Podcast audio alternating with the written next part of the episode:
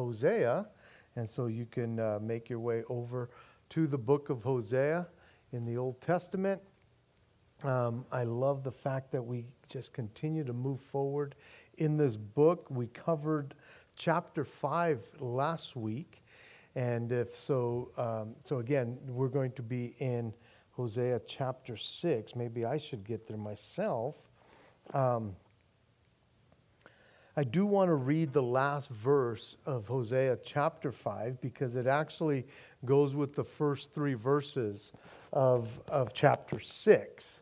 Um, and so, again, I, I, think you, you know by now that, that not, it didn't start off with chapter and verses, it was just a letter.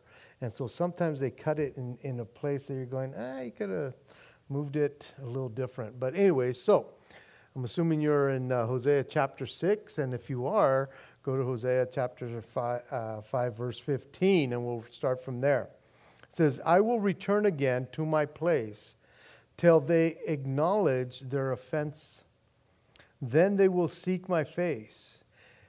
In their affliction, they will earnestly seek me.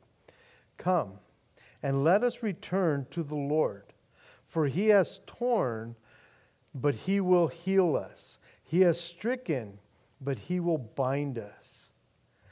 After two days, he will revive us. On the third day, he will raise us up, that we may live in his sight. Let us know, let us pursue the knowledge of the Lord.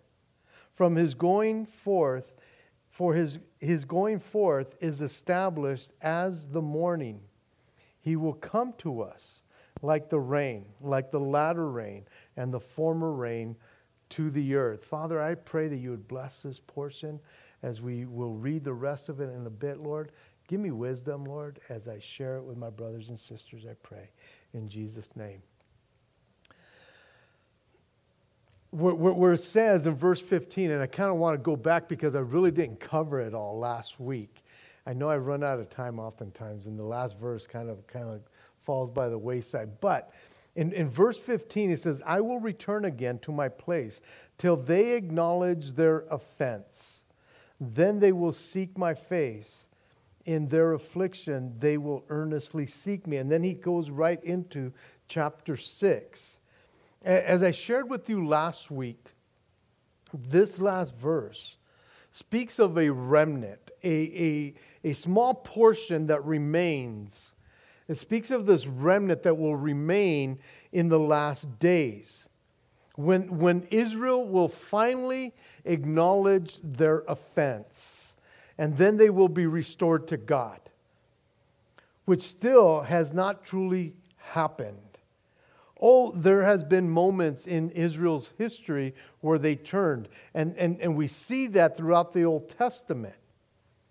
During their captivity, when they were taken, not so much the, the northern uh, part of Israel, but the southern part, when they went to, to Babylon, um, they, it, there, there was a time where they turned to the Lord, and the Lord met them even in their captivity. And even after they came back to their land, they really never went back after other gods but, but they had their moments of coming back to him. But as I shared with you, that even in the days of Jesus, which would have been some 600, 700 years after the writing here, they truly had not truly turned to the Lord fully. And this is what Jesus said to them when he was about to, when, when he was walking on this earth towards the end of his ministry in Matthew chapter 23, and I read this to you last week, it says, O Jerusalem, Jerusalem, the one who kills the prophets and stones those who are sent to her. How often I wanted to gather your children together as a hen gathers her chicks under her wings, but you were not willing. See, your house is left, left you desolate. For I say to you, you shall see me no more till they say, Blessed is he who comes in the name of the Lord. And so, as I shared with you before, all the stuff that we're studying here, all the stuff that we're going through here, and, we, and I will continue to say that, that ultimately the purpose of, of God God's judgment, the Lord's judgment to his people was to restore them. It wasn't to, to, to, to destroy, it was to restore their lives. And I think oftentimes in our lives, he allows us to, to go do what we want to go do. And he gives us enough rope to, to leave him but he never does it to where he turns us away. He lets us go. I was talking to somebody not too long ago who felt that they had been away from the Lord for such a long time, and they just felt like, now I got to get back into God's good graces. And it's like, well, it's not that God punished you while you were out doing your own thing. You just missed out on all the blessings that he had for you. And so, so we see here how, how again, God's judgments, they were not the, their purpose was ultimately to restore. And so, after having received their just punishment for their sins, God's people would turn to Him in repentance. Because this is the part, this is a part of what it means to, to have this redeeming love. In other words, even when somebody leaves and, and there's, there's this ugliness that happens, this redeeming love still sees and sees some worth in that person or in that thing. Paul's, not Paul, but, but the Lord still had this love for the nation of Israel. Even in the midst of their punishment, there was some redeeming quality in his people. And that's why this book, even though it looks like a lot of judgment, and there is, don't get me wrong, there's this redeeming quality that's, that's associated with it that he continues to, to draw them. Even though it's going to take some time, the phrase where it says till they acknowledge their offense can also be rendered until they admit their guilt. And it should be translated until they bear their punishment. The, the way the Amplified puts verse 15, it says, I will return to my place on high till they acknowledge their offenses and feel their guilt and face and seek my, my face. In their affliction and distress, they will seek, inquire for, and require me earnestly, saying, the New Living Translation, verse 15. I'm going to give you a couple of those times because I, I, just think it's interesting the way the Amplified, the New Living Translation puts them.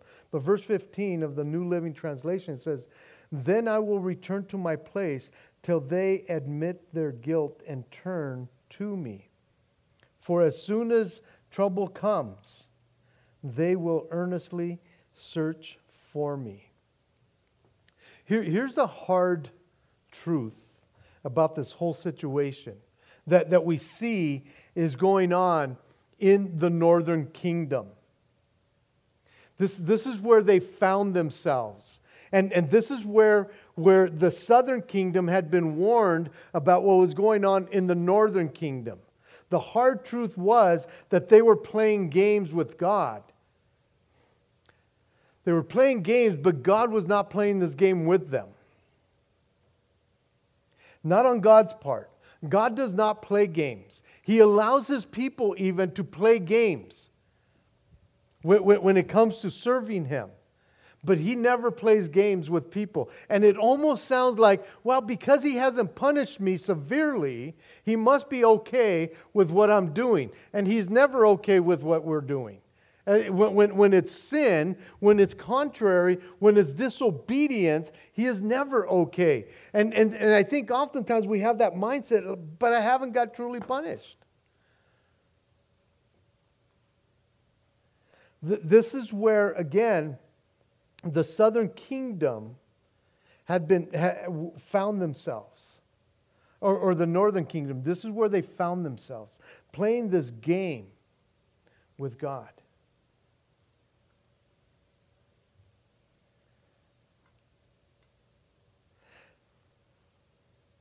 This this portion here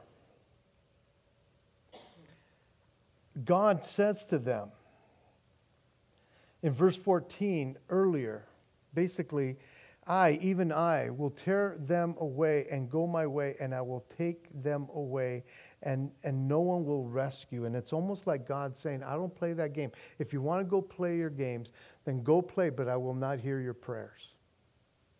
And that's pretty harsh. But that's the reality. That's the hard truth. That when we decide to go do our own thing, then there comes a time that God says, I'll let you go do what you want to do, but my hands are off. And this is where I was battling as I'm looking at this, and I, I, put that statement where God doesn't hear their prayers anymore. Is it, is it true that God can't hear our prayers when we're out in rebellion?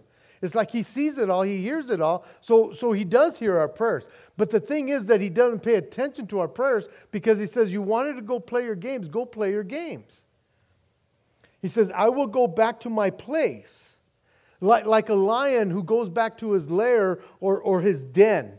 I will go and wait over there until the nation under, undergone or underwent their punishment.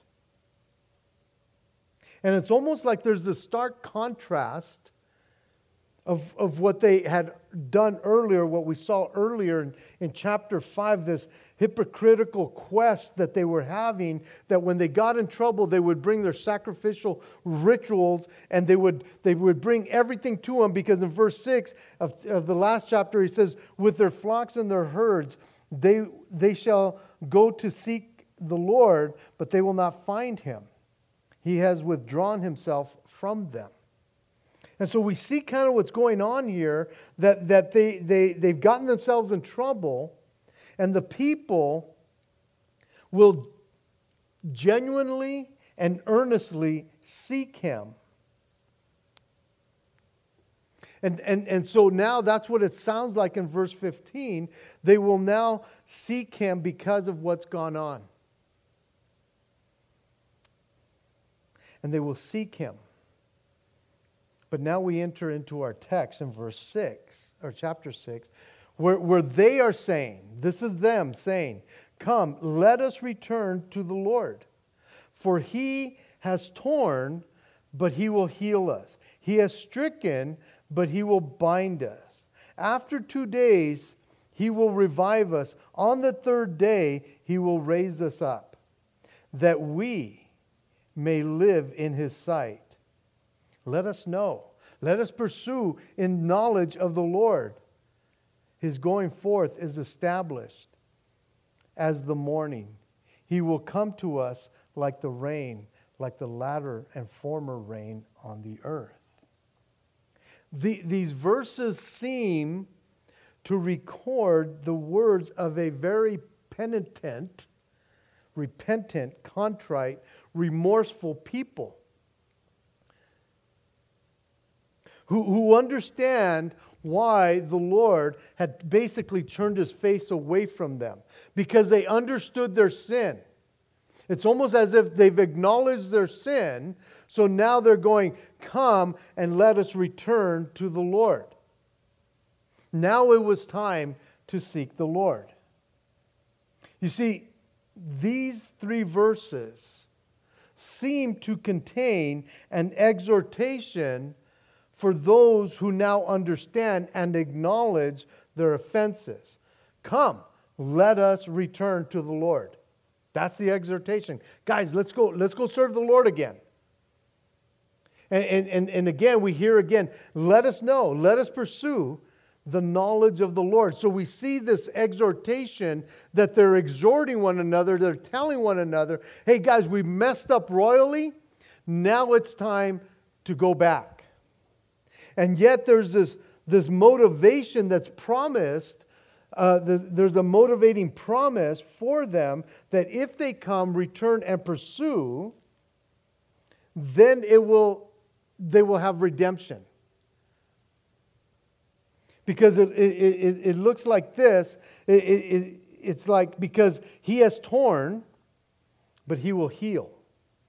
He has stricken, but he will bind up two days, maybe three days, and everything will be back to normal, basically. You know why? Because He is faithful. He is faithful. He, it says, let, let us follow him and do all these things because his going forth is established as the morning. And he will come to us like the rain. Last week, we, we saw the foolishness of the northern kingdom in verse 14 or 13. They, they, they had turned to the Assyrians, this, this army that was going to be invading. They tried to, to make things right with them. It, it, it says that they turned to them. Ephraim, the northern kingdom, went to Assyria and sent to the king, yet he could not cure them nor heal their wounds.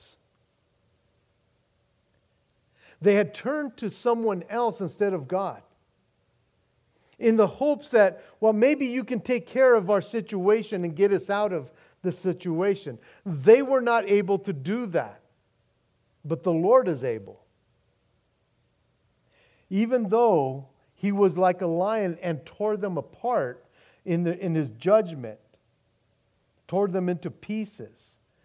Deuteronomy 32 39 says, Now see that I, even I, am he and there is no God beside me. I kill and I make alive. I wound and I heal. Nor is there any who can deliver from my hand. Again, God is the one that is the only one that can truly minister to who we are. And I think that in our lives, when we decide that we want to do our own thing and we get ourselves in a situation, we oftentimes turn to other people, turn to other, other religions, even. We turn to, to, to places that we think can bring a healing. And yet, there is no healing except in the Lord. And I know that it sounds so cliche that when we're in trouble, turn to the Lord. And people is like, oh, yes, that's your answer for everything. It is the answer. Because I think many of us have tried other things, seeking other people, other situations to try to comfort us and to try to heal the pain that we may be suffering from. And we turn to, to substances and we turn to, to, to people and we turn to all these things, thinking that there's the answer. And, and you know it as well as I know it, we always come up dry. Always. No matter what we turn to to think, will, this will solve the problem. So these people that we're looking at, understanding their foolishness and their folly, in turning to the Assyrians first, they eventually turned back to the Lord. And it's interesting because they anticipated a restoration. And they anticipated seemingly in a short period of time. Because when he says, after two days, he will revive us, on the third day, he will raise us up. they anticipated that God would be there for them. Why? Because that's who God is. In, in other words, this wasn't the first time that they had done something like this. That they had gotten themselves in a situation and they had turned back to God. And guess who was waiting for them? God. And yet, they're, they're, they're in this time in history, the northern kingdom, where God says, Yes, you can turn back to me. But as a nation, judgment, you've already passed that line, judgment will come and there is no escaping that judgment. He was still going to give them, I, I, I want to say about 70 years before all this came down, but they had already crossed that line with King Jeroboam. There was no returning after that. But this is who God is. And they knew this because they write right here, he says, Let us know, let us acknowledge, or let us pursue the knowledge of the Lord. Why? Because his going forth is established as the morning. And he comes to us in like the rain, the, the latter and former rain on the earth. In other words, the Lord is faithful, as faithful as the rising sun every morning. And he is as faithful as the rain that comes in due season. The, the latter rain, as, uh, the former rain, and the latter rain. That's who God is. And I think that most of us understand that. I, I think. I, I think we know that God is pretty faithful. that even when we're not faithful, he remains faithful because he can't deny himself. In these three verses of chapter 6, four if we count verse 15 of 5, show a seemingly favorable response from the Lord. Given the fact that they now have this newfound devotion and loyalty to the Lord. It sounds great. It sounds great because God had said, Hey, return to me and I will bring you in.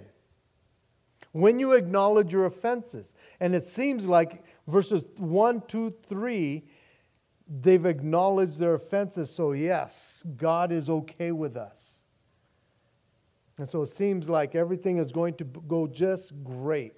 But let's read the rest of the chapter and try to keep in mind here, as we read the rest of the chapter, that we are still in the indictment part of the book of Isaiah. The courtroom that, that I shared with you, it's still in session. There's still this, this, this, going, this thing going back and forth that they are being indicted for all the sin that they have committed. And so, verse 4 to verse 11. O Ephraim, what shall I do to you? O Ju- Judah, what shall I do to you? For your faithfulness is like the morning cloud, and like the early dew, it goes away. Therefore, I have hewed, hewn them by the prophets. I have slain them with, my with the words of my mouth. And your judgments are like light that goes forth. For I desire mercy and not sacrifice, and the knowledge of God more than burnt offerings. But like men, they transgress the covenant. They have they there they dealt treacherously with me. Gilead is a city of evildoers and defile with blood as bands of robbers lie in wait for a man, so the company of priests murder on the way to Shechem. Surely they commit lewdness. I have been, I have seen a terrible thing in the house of Israel. There is harlotry in, of Ephraim. Israel is defiled. Also, O Judah, a harvest is appointed for you when I return the captive of my people. When, when, we, when, when you look at the, the, the beginning of verse 4, where it says, O Ephraim, what shall I do to you? O Judah, what shall I do to you?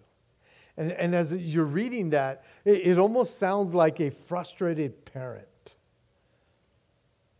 that just doesn't know what else to do with their kid, right?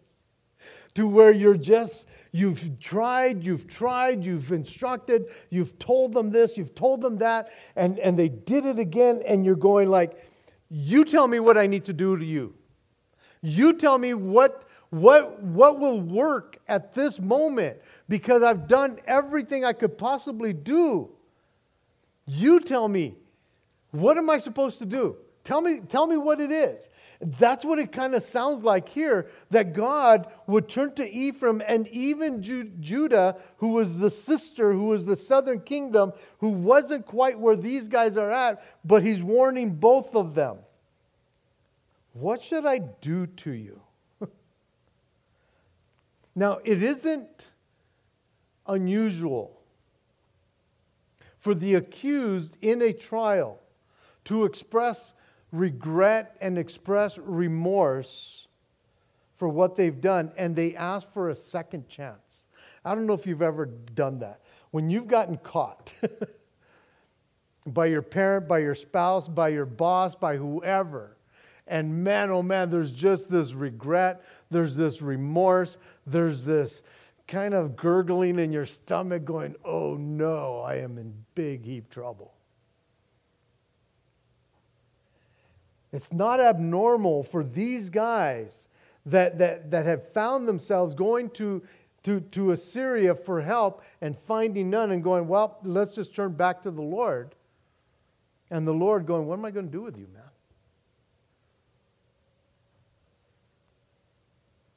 And what Israel just seemed to do, and I, have used that word seemingly a few times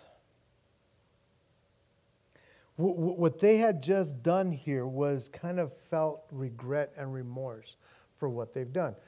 But there wasn't no true repentance here. God anticipated, just like these guys anticipated that he would forgive them, God anticipated this hypocritical trick or ploy and exposed not only their deceit and their true disloyalty but he exposed their sinful ways in the way that they had treated him. You see, verses 1, 2, and 3, they show us that the nation of Israel said all the right words because they seemed very sincere in their repentance, in that now it's time to seek the Lord. Tell us what we need to do we will do it, and we know that you will forgive us, Lord. Why? Because you've always done that. You've always been there for us, that when we mess up, you are always there to forgive. It seems like everything was going good. But when we read these words in verses 4, 5, and 6, we see that their, their confession up here was seemingly shallow in reality. You see, they knew how faithful God was. As faithful as the rising of the sun every morning. That's how faithful their God was. He was as faithful as the coming rain all the time.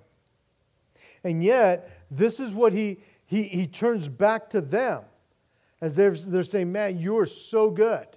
You're such a good, good father. you are faithful because you're always there. And this is what he turns to them in verse 4. It says, Your faithfulness is like the morning cloud and like the early dew that goes away. What an indictment here. They're saying, You are so faithful. He says, You know how long your faith lasts? As soon as the sun comes up and that, that morning cloud, as soon as the, it heats up, you're gone. That dew that seems so glimmering and so shiny in the morning as the sun begins to hit it, as soon as it gets a little hotter, it's gone. And, and it's interesting because they're acknowledging how faithful he is, but he turns around and he says, Where's your faith? It lasts this long. when, when the heat starts coming, you turn away.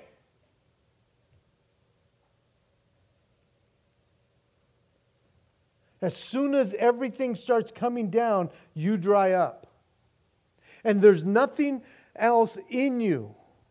And it's almost like they understood the faithfulness of God, but their own faith was very, very shallow.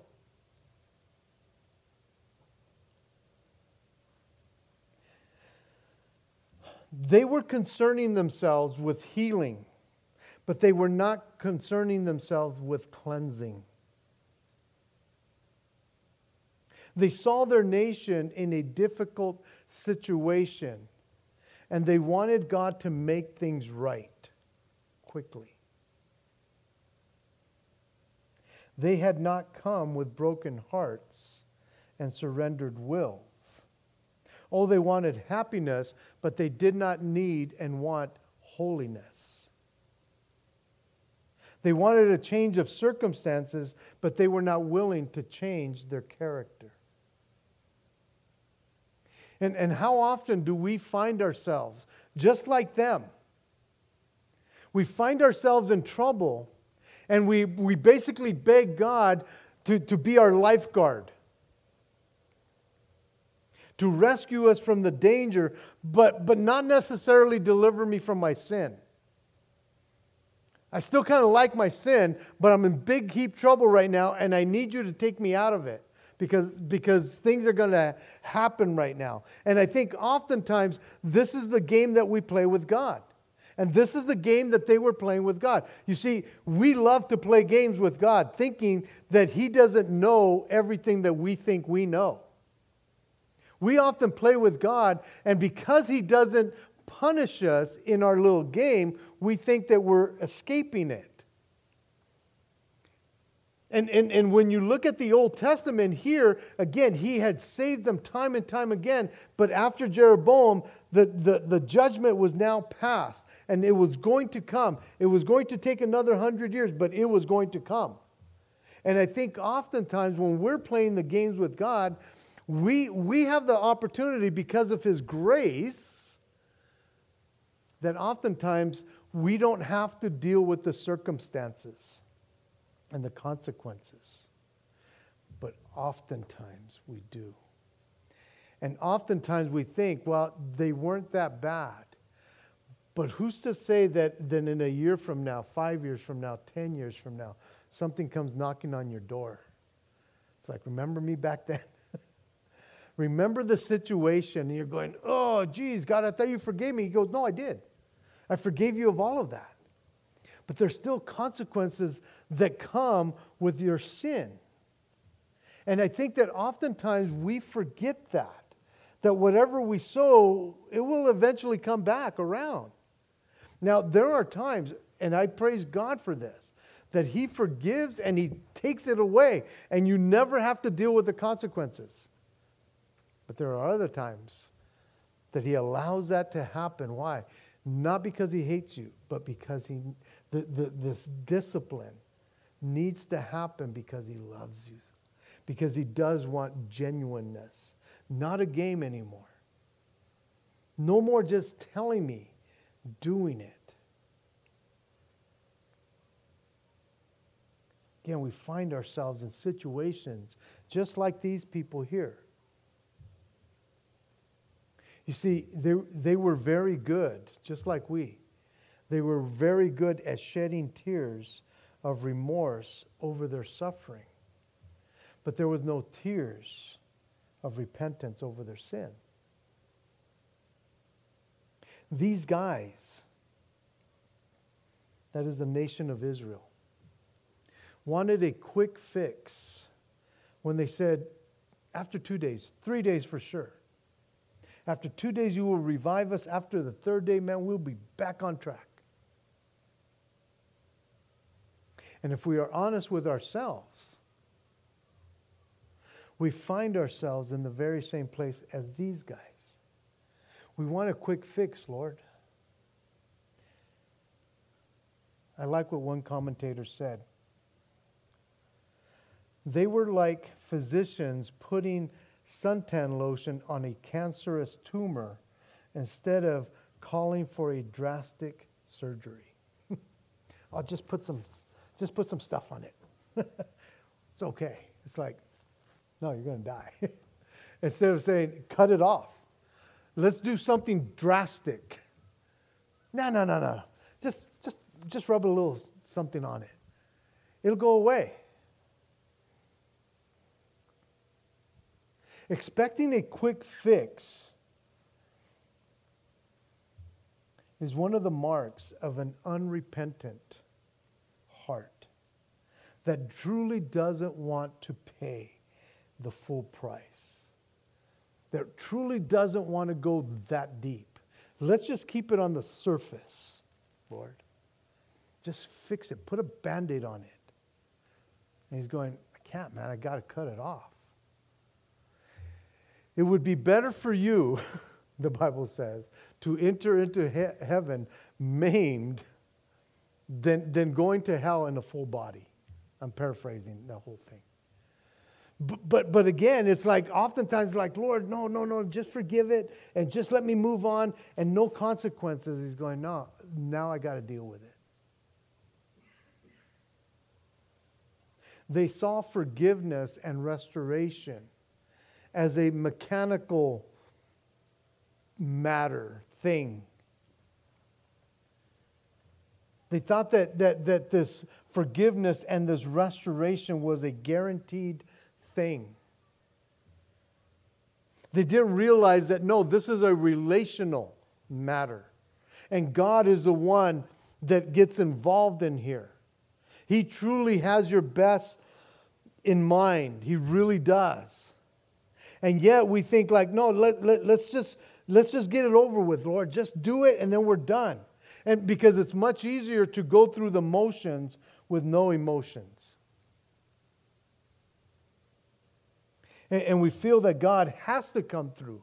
If we ask him for forgiveness, he has to forgive, right? That's what we, that's what we say. And we, we, we see the scriptures and say, if, if we confess our sins, he is faithful and just to forgive us of, our, of, of all our, our, our sins and all our unrighteousness. We believe that. And then we go back and do it again. And then we do it again and we go back and forth. And this is where I get tripped up too. Because it's like, how many times have I asked God for forgiveness in these last 40 years of walking with Jesus? And why does He still love me so? Why does he, doesn't He just cast me away? Because there's times that I'm going, Lord, I know that I'm walking with you. I know that I love you. But the sin that, that, that ensnares me and it just brings me down. And I know that there would be those people, well, if you were truly repentant, you would never do it again. It's like easy for you to say, Mr. or Mrs. Holiness. you never went back to another sin, right? Ever? And see, this is where, again, man, we, when we look at Old Testament, we look at New Testament, I'm thinking, thank you, Jesus, that we're New Testament. And his grace never fails. Where sin abounds, grace abounds much more. And I know that I should not take advantage of that, but I do, just like you do as well. And I don't mean to make light of it, because grace should not should not give us the liberty to continue to sin. It should lead us to repentance. But it's easier to go through the motions with no emotion. It's easier to talk the talk than really walk the walk. It really is. When we really have to put feet to our lives, then there's certain things that I can't look at. There's certain things I can't go to. There's certain places I just don't want to be at. There's certain things I don't want to watch. There's certain things that, that again, it's like I got, I, I can't. And sometimes I think it, it's like, Lord, am I being legalistic? It's like, no, I'm, I'm trying to protect my heart, trying to protect my eyes, all of those things. Because there's, there's, there's times it's easy to, to talk than to walk. And I often tell people, if you've ever been in my office, it's easier for me to say it on this side of the desk than for you to walk out these doors and have to face what you got to go face. And I know sometimes it's easier to preach it from here, that way. but I can guarantee you, before I preach it that way, it's preached this way when I'm studying it. And I still battle those things because I'm looking at this story, I'm going, man, they said all the right words. They did all the right things. And yet, God called them out. You know that I'm faithful, but your faithfulness is nothing. That's pretty harsh.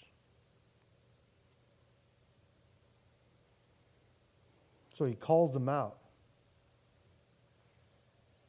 And he basically says, with their words, what do I do with that? because I know you don't mean it. what do I do with that? What do I do with you?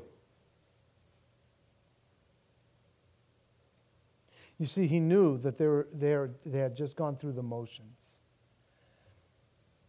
In the Amplified, verses 5 and 6 sound like this. Time out.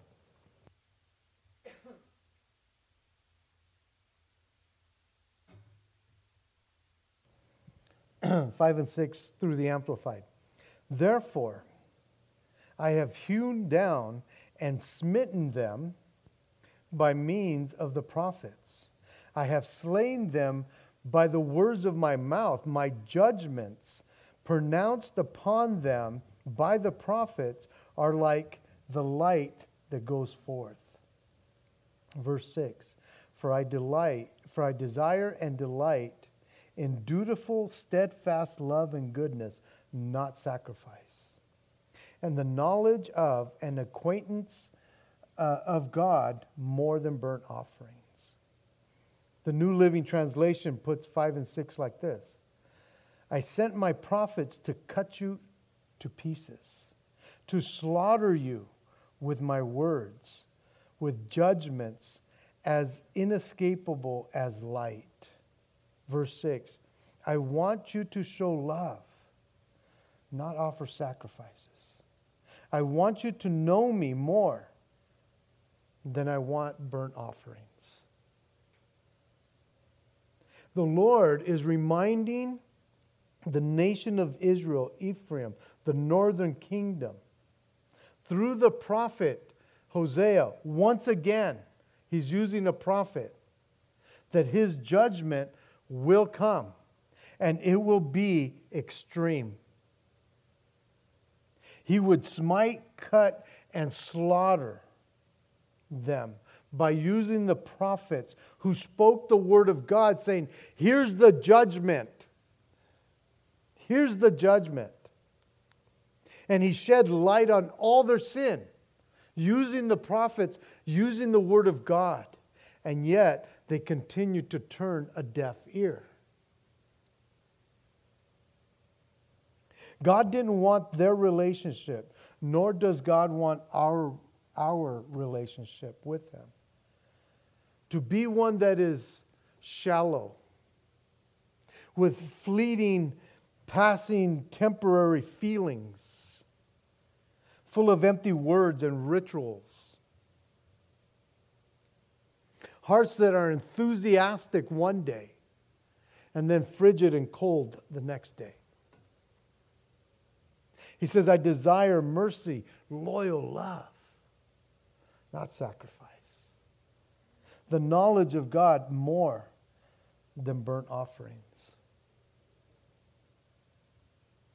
Understand that sacrificial or, or, superficial rituals can never take the place of sincere love and faithful obedience to God. Again, a lot of us, we know the right things to say when we're in a situation we know, okay, I need to repent, I need to go in prayer, oh yeah, I got to get back to church, I got to be doing this, I got to be doing that, I got to be doing that. And God basically says, I don't need that. That's not what I need. I need your love and your obedience. But here, Lord, let me sacrifice. Let me give you my burnt offerings, Lord. Don't you like those things? Let me read some scriptures to you that have to do with all of this. 1 Samuel 15, 22 and 23. And this is when King Saul, the first king, decided to take things into his own hands.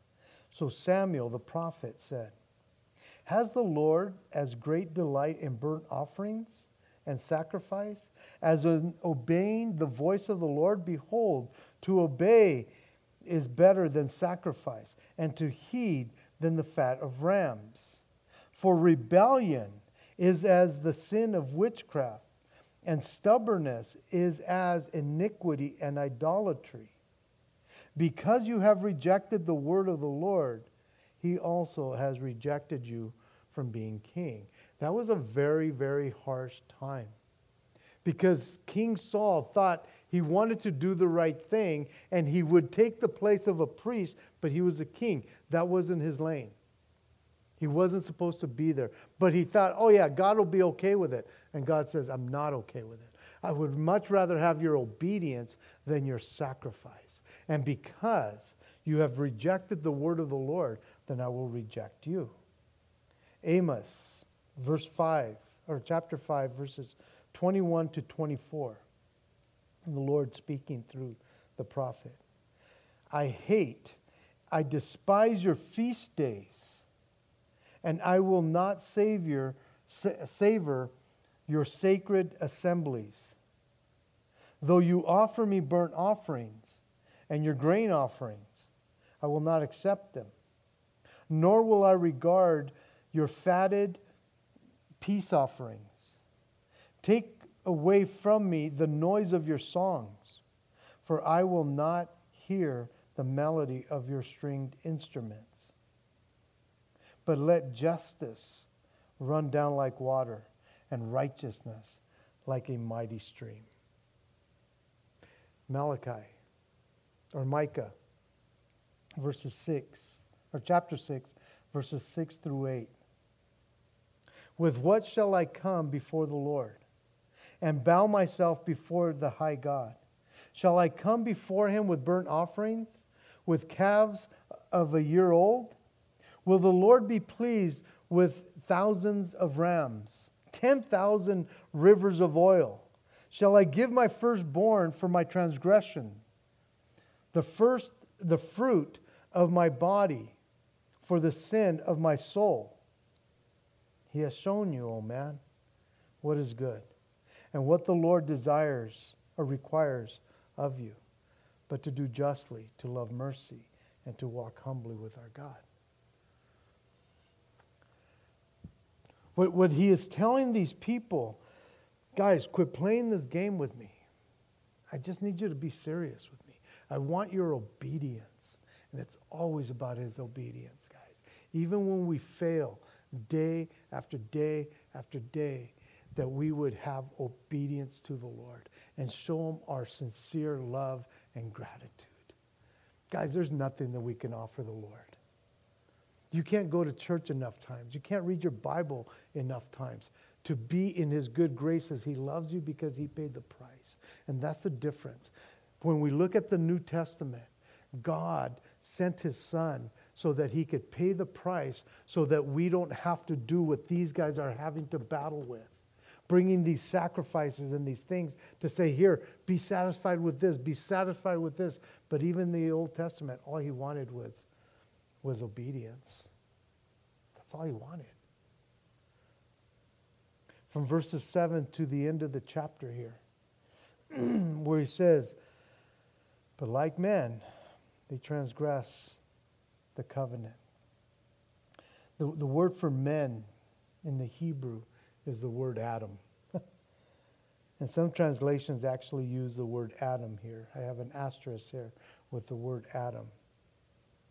God promised Adam, He promised man his blessings if he obeyed his commands. But Adam, man, deliberately destroyed those commands and he plunged the whole human race into sin and death. And we battle because of that, because of disobedience. God had promised Israel the blessing of the promised land if they obey him. Again, going back to to uh, Deuteronomy 28.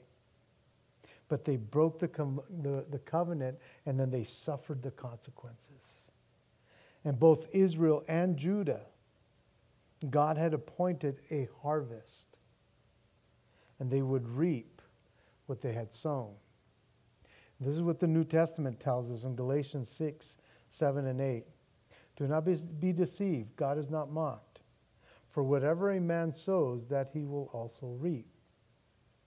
For he who sows of his flesh will of the flesh reap corruption, but he who sows of the Spirit will of the Spirit reap everlasting life. And so God is not mocked in the things that we allow ourselves to do that continually disobey God, he will one day say, Here, it's enough. Not that you've lost your salvation, but he will say, It's enough. I'm done. When, when, when he says at the end here, O Judah, also Judah, O Judah, a harvest is appointed for you. I will return the captivity of my people. When the people of God came back from the land after captivity, the, the Babylonian exile, they mainly settled in Judah, the southern section.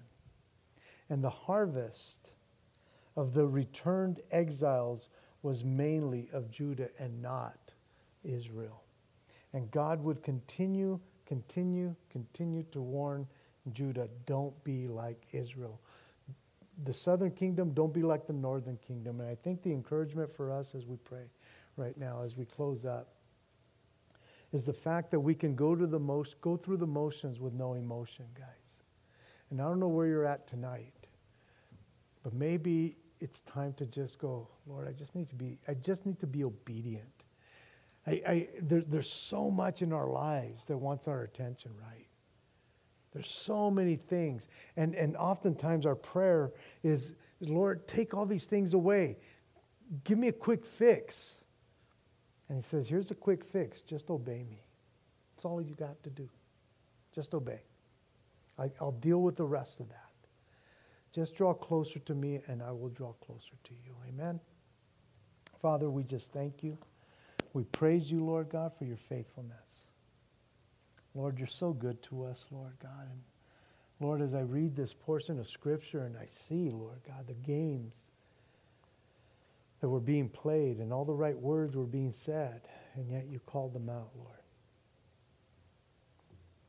And Father, I pray, God, that even this, this evening with my brothers and sisters, Lord, I know each and every one of us have played this game with you, Lord, thinking that we're exempt from you seeing what we're doing.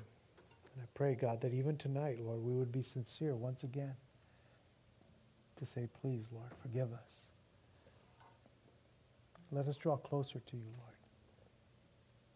It's easy, Lord, to say, Lord, take these things away. It's a lot harder, Lord God, to just draw near and then stay there. And then when we, when, when we walk away, that we would be reminded to come right back. And so, Lord, I pray for my brothers and sisters. Please give them strength and wisdom. Remind them of your grace, Lord. Remind them of your goodness, Lord. Oh, call us out, Lord, when we need to be called out. But Lord, you died for our sin,